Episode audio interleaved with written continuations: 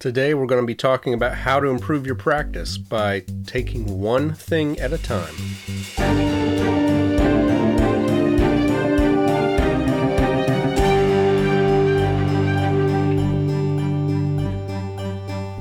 And hello, everybody. Welcome to the Musician Toolkit. I am David Lane. This is episode two, and it is great to be with you once again. Before we get into today's episode, where we're going to be talking uh, about a practice tip, I just want to tell you a little bit about Fons. Fons is uh, the sponsor of this show, and I'm just going to tell you just uh, just one thing about it because today's episode is all about one thing at a time. Um, so one thing I love about Fons is that for all of my students and for all of my clients that I have to schedule, it's that scheduling app. Um, I set my office hours, and I can even say like, um, uh, in fact, the uh, there's a Friday coming up that I'm going to be out of town, and I've already marked that I'm not available that day, so I can't get any new students, and it also automatically cancels all the lessons that I was going to have that particular day, and um, that that calendar is there. If if a student wants to reschedule, or if there is a prospect that wants to know what kind of times I have available, they can go on there and they can sign up directly. We don't have to have this conversation back and forth of, um, well, what time is good for you? Uh, here's what time is good for me. It's all very clear right there they see what times are available and you fit their schedule or, or you don't. And uh, it's just a great time saver. And this works obviously for music teachers, but also for yoga teachers, martial arts instructors, any anything that involves you and a client trying to get together with a schedule. And I'll tell you more about it later. But if you'd like to try Fons, there is a link in the show notes. Please use that and uh, and go try it and see if it works for you. So let's talk about today's topic. One of the tools in the musician toolkit is the ability to practice efficiently, and I have quite a bit to say about it.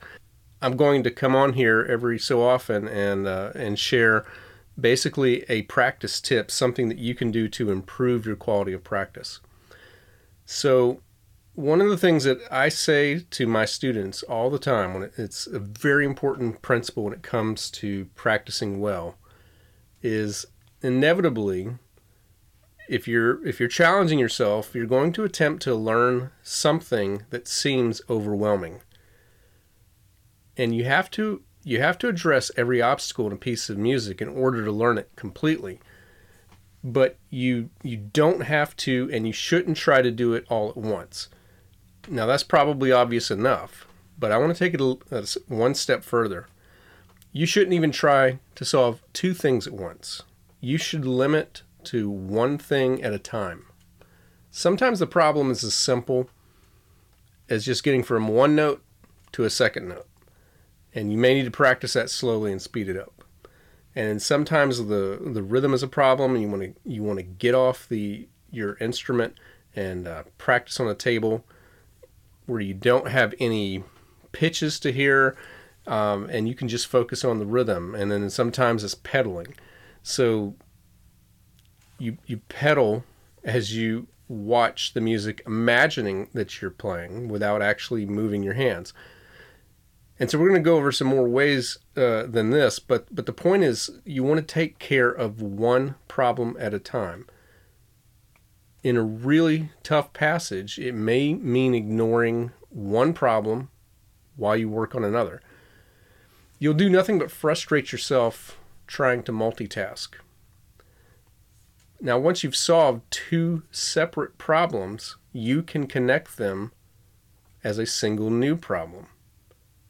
So I'm going to elaborate. I've come up with 20 ways, 20 examples of how you can reduce your practice challenges down to one task at a time. Now, just to be forthcoming, I am a pianist first. I've also played French horn. I play a little bit of guitar. Um, I have a little bit of a concept of what other instruments go through, but um, a lot of the examples I'm going to get come from being a pianist. I've tried to imagine in some, some instances for some other instruments. Um, but at the end of the episode, I'm going to tell you uh, tell you how you can share your experience with me. If you have a practice tip that you love that in that is in the theme of getting down to one thing at a time, one problem at a time, that is specific for your instrument, I'm going to invite you to to share that with me, um, and and you can do that, of course, anytime on a in a message, a written message, and I'll read it. But I have set it up to where you can also leave me a voice message. So stay tuned for the end of the episode of how you can do that. So here are 20 ways that you can reduce your practice challenge down to one task at a time. So, number one, if it's a challenge of hands together, practice one hand at a time slowly until it feels comfortable. Now, I used to know a teacher that said never separate the hands, and um, I was I was very influenced by that advice for a while. Um, but that is that is in the minority. Uh, there there there are times you should put the hands together, but there are certainly some times I believe that you should separate the hands if this is if you play an instrument that involves two different hands. So that's step number that is number 1. Number 2, if it's a problem with tempo, set the metronome to 50% of your desired speed. And if it's still too fast, set it to 25% of your desired tempo. And just a general rule, increase it by 1 to 2% until you feel like you've made significant progress. And by the way, this is why, just a little general metronome tip this is why, if you are increasing the speed, you can increase it more once you get faster. So, going from 50 to 53 is the same percentage increase as going from 100 to 106. So, the, the higher the number, the the more you can go, and that's why if you look at an old time metronome with the notches and the and the and the tempos that are kind of pre in there, you'll notice that the lower the number, the closer they are together, and as it gets higher, it gets further apart.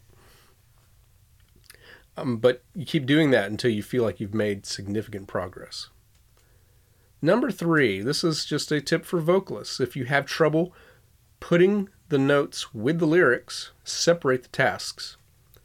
Sing the passage on a solfege sound, such as ah or, or oo. And likewise, go ahead and recite the lyrics in rhythm on a monotone or an otherwise undetermined pitch. Number four, to rapidly change from one chord to another, first go super slowly between the chord changes. So, vi- vis- visualize chord number two while you're holding the position of chord number one. And then, just as quickly as you can, go to chord number two and then reverse that. Come back to chord number one. And, and as soon as you can, what you really want to do is hold on to one chord while you completely visualize, imagine the feel, imagine the way it looks, when you're going to chord number two and just hold on to chord number one, just freeze, don't move, and then move quickly to chord number two. And then once you can do that, you should quick you, you should quickly pop from one to the other. But the next step is to bump the first chord on the way to the second so you can get the real time up to tempo effect of playing the two chords quickly. I'll give you just an example on my piano here. Okay, let's say that you're trying to go from here's chord number one, and you're just trying to go to chord number two. So chord number one, and you just, you know, just want to take the time to think about how that feels and then find chord number two and then practice quickly jumping back to chord number one. Don't ease from one to the other. And then quickly go to chord number two. Now, what you want to do is talking about the bump. You freeze, you think about it, you're ready to go. When you're ready to go, restrike the first chord. And if you're coming, if you're having to do that in reverse, eventually you've got the quickly, you've got the quick two chords in a row.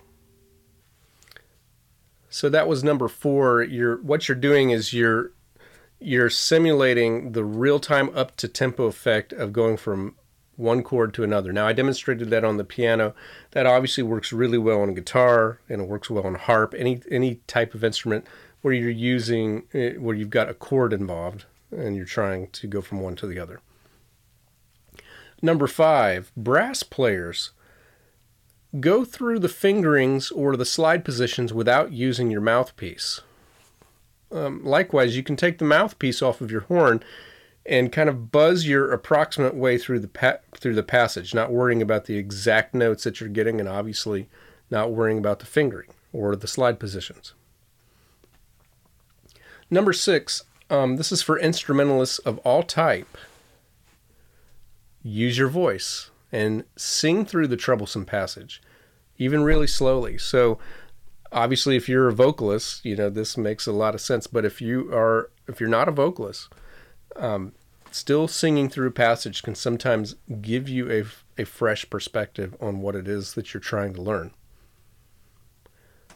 Still talking about what is what are ways that you can do one thing at a time.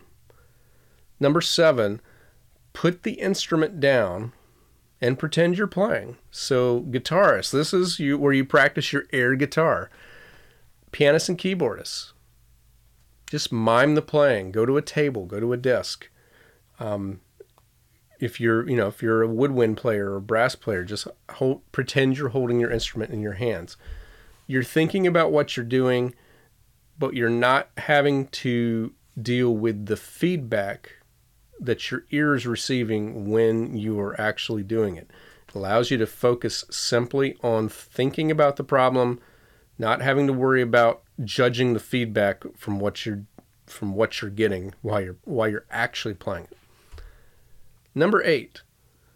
Pianists, leave out the pedal until you can play the music well with just the hands. Be sure to play it with the exact same articulation you would use if the pedal was added. In other words, don't try to compensate for the lack of a pedal effect by playing more legato or too legato. Um, if you're playing a detached way with your hands and and you're counting on the pedal to make it smooth, then it's going to sound detached without the pedal. That's the way you should practice it. Number nine, every single time you add an element. So when you go from hands separate to hands together, when you're going from the table or the air guitar to your actual instrument, when you're adding a measure to your practice section, either before or after, every single time you add an element, slow down. It's not a bad idea to assume that you should slow down by half. So if you're practicing measure one at 100, you got measure 2 to 100 go ahead and put them together at 50 or 60 somewhere around then. Um, and it's just not a bad idea to assume that you should go ahead and cut it by half.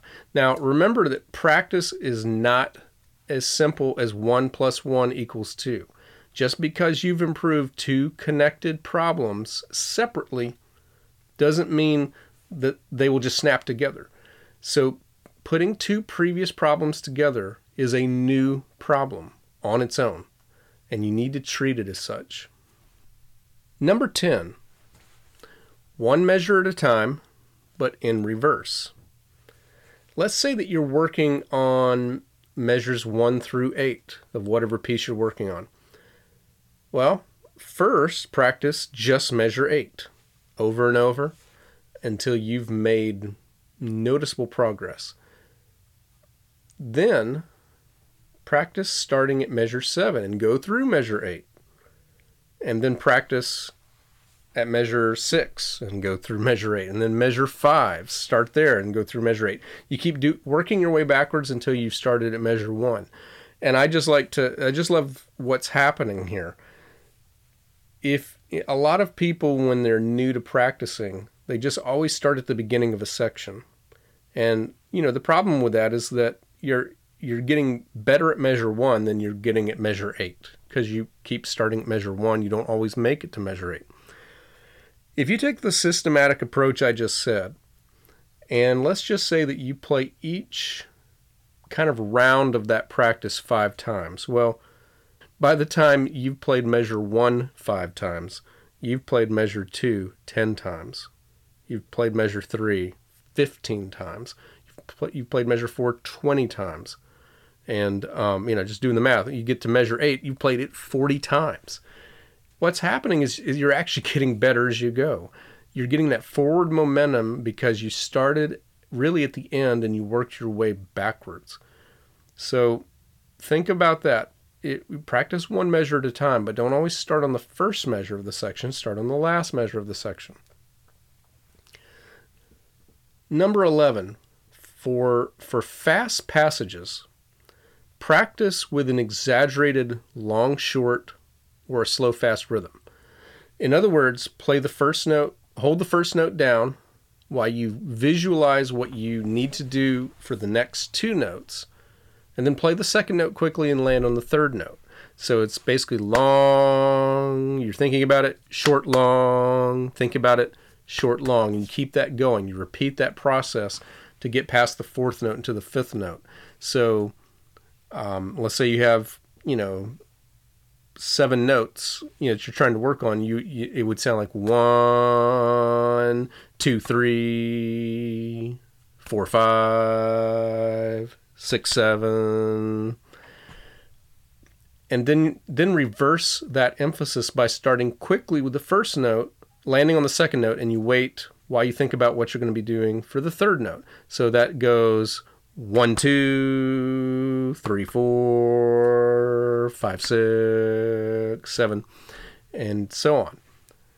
Then the next thing you want to do is take two short notes after each long one. So that would be like one, two, three, four, five, six, seven, and then do three notes that are short after each long one. So one, two, three, four, five you keep progressing until you're going from beat one of the measure through beat one of the following measure. And you can keep doing that. You can try to do two measures at a time.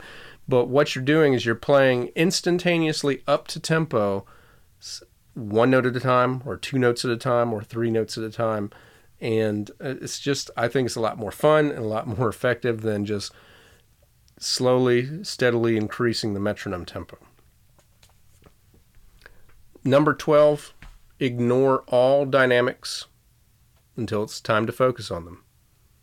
Number 13, ignore all articulation, such as staccato slurs and accents, until it's, fine to f- until it's time to focus on them. Number 14, find an exercise or an etude that is relevant to the passage you're trying to improve, or create your own, and just work on that for a while. Number 15, for memorization problems, start with a single note or chord while you look at the sheet music, and then play or sing it while you look away. Now do this with music and without for two notes, and then for a whole measure, then two measures, and then four measures until you have a full passage without needing to look at the sheet music. Number 16, if you're a beginner or if you're still struggling to, um, to learn to read the notes from the staff, recite each note on the staff as slow as you need, saying each letter aloud. And then do that while you're playing it or while you're singing it. Just make it something that you do out loud until you get to where, at least for that particular piece, you know the notes so well that you don't need to say them. Number 17, for dynamics and articulation. Briefly, but intentionally try doing the opposite of what it says. So, players sing staccatos as legatos and play the legatos as staccatos or sing them as well. If it says to play forte, try playing piano, try playing soft. Make the loud signs soft, make the soft signs loud. Now don't do this for, for very long and, and end up creating a bad habit. But I think it helps you give better control when you can do the opposite of what it says, at least for a moment. Number 18. When it comes to making mistakes in your practice and correcting them, remember the 1 to 5 rule.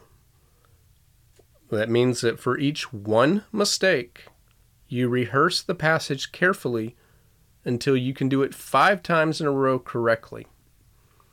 Take this seriously. If you play it four times in a row correctly and then make a mistake, the count starts over. So that's the one to five rule. One mistake, correct it five times in a row. You'll probably erase the tendency to do that mistake. So, number 19, beware of what I call the almost mistakes. this is when you find yourself with a wrong fingering or you're about to play a wrong note, like you're playing and then you, you catch yourself and and you fix it. You you didn't you didn't play the wrong note, you didn't make the mistake, but you were so close. It's like that finger was just not in the right spot.